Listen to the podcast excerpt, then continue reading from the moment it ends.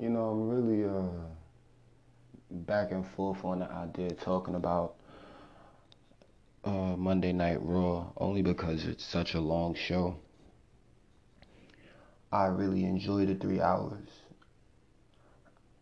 That might not be a sentiment that everyone else shares, but I find all of the segments, all of the matches, all of the commentary very, very intriguing. If you don't find it in the same way, if you don't feel the same way about it, I understand, but I think you might just be listening wrong. I've shared this in previous, podcasts also.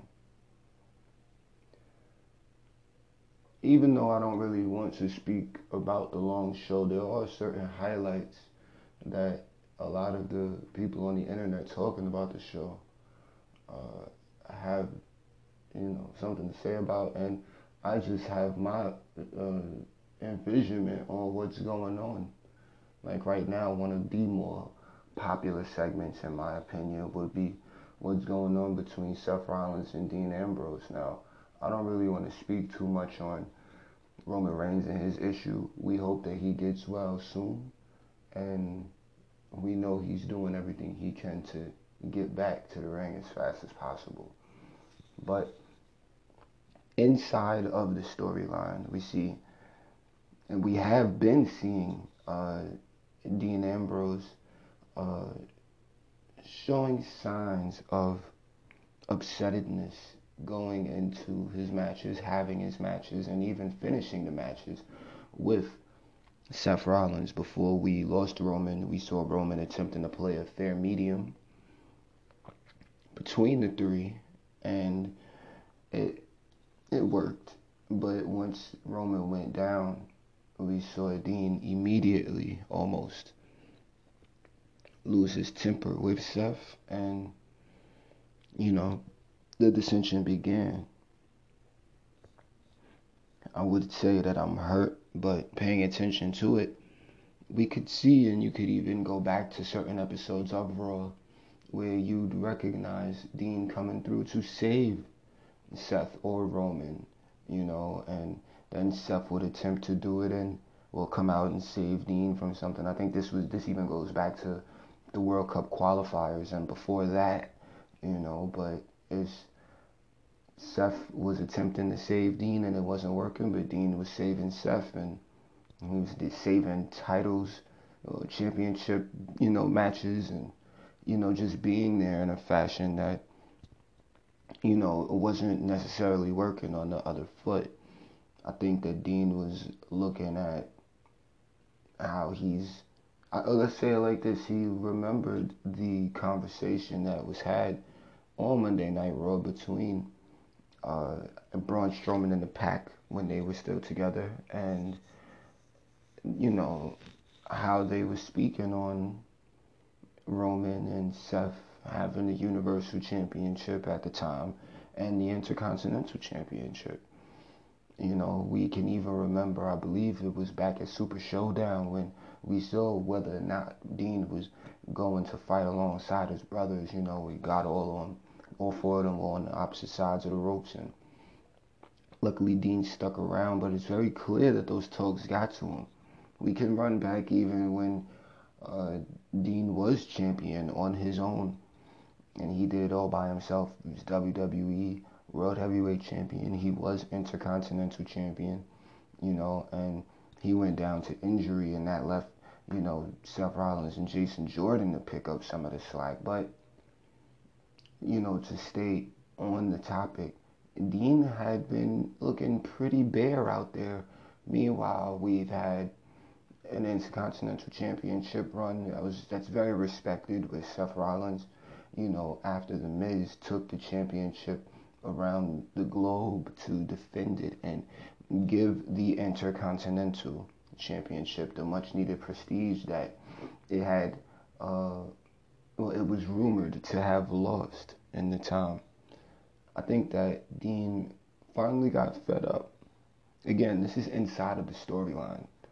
So Dean wasn't happy with the fact that he's put in so much effort. However, Seth and Roman put in their amount of effort with Dean's help and were able to, have everything that they've gained.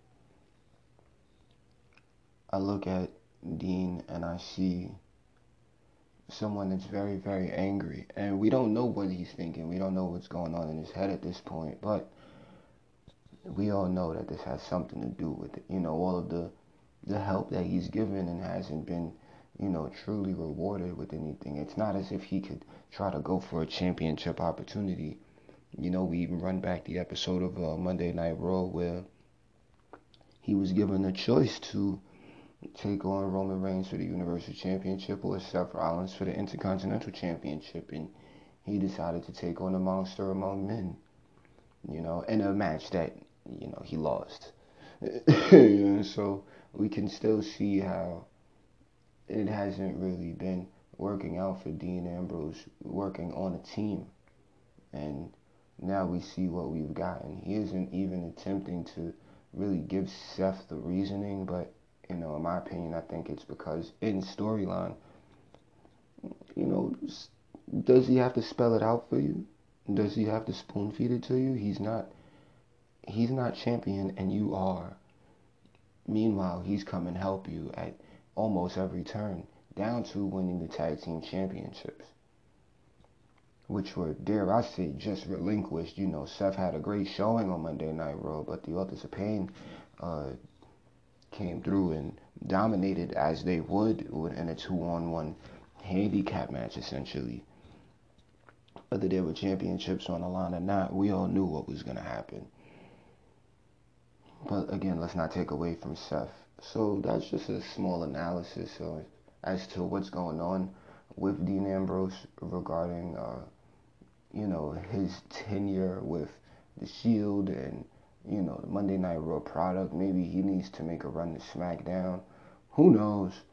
You know, I'm wondering where Jason Jordan is at, so we could just throw him in the fray again, but there's no rush on bringing him back to TV.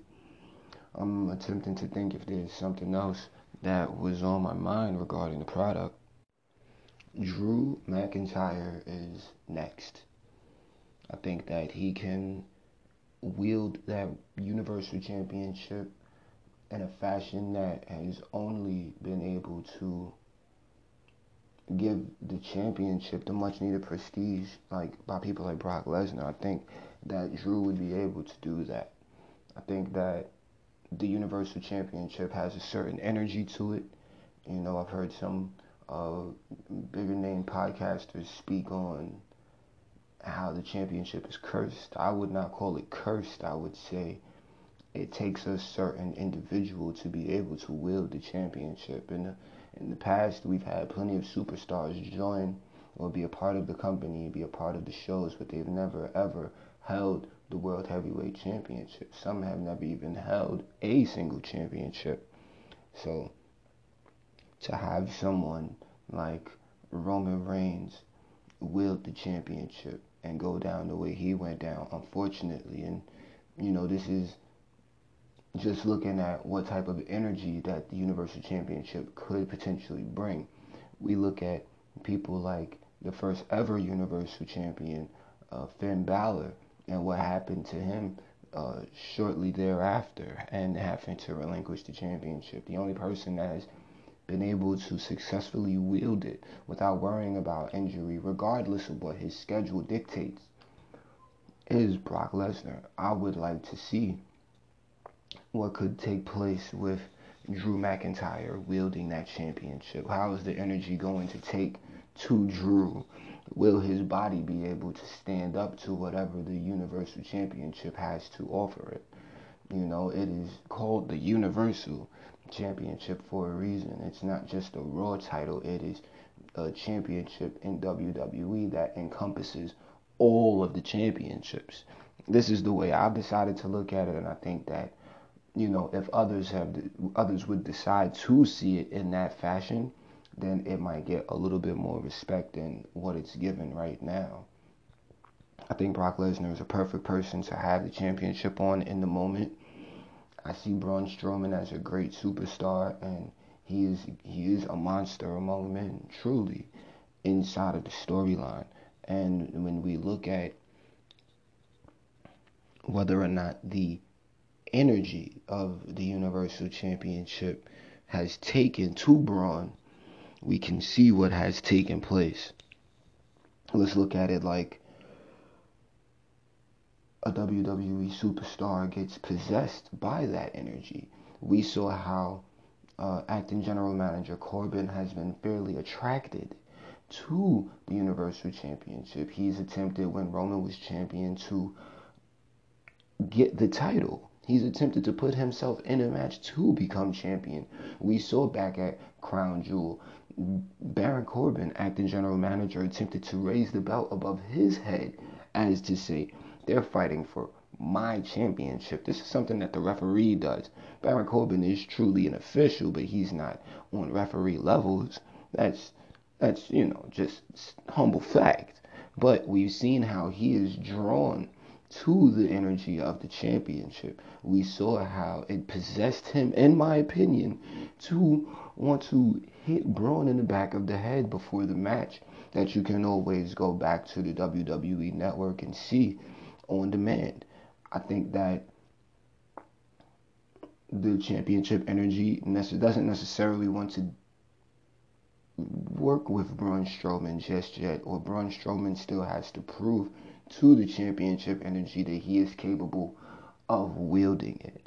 Maybe it doesn't want to be wielded by a monster as opposed to being wielded by a beast. So when we look at Drew McIntyre, is he a beast? Is he more than just a Scottish psychopath? Is he more than just a Terminator? Can he be somebody that takes the championship to that next level, defending it regularly on Monday Night Raw, as opposed to what Brock Lesnar's dictated schedule gives us watching in the WWE universe each week? These are simple questions and a very simple analysis to Monday Night Raw and the product as a whole. This is Blake, broadcasting from the shadows. I'll catch y'all next time.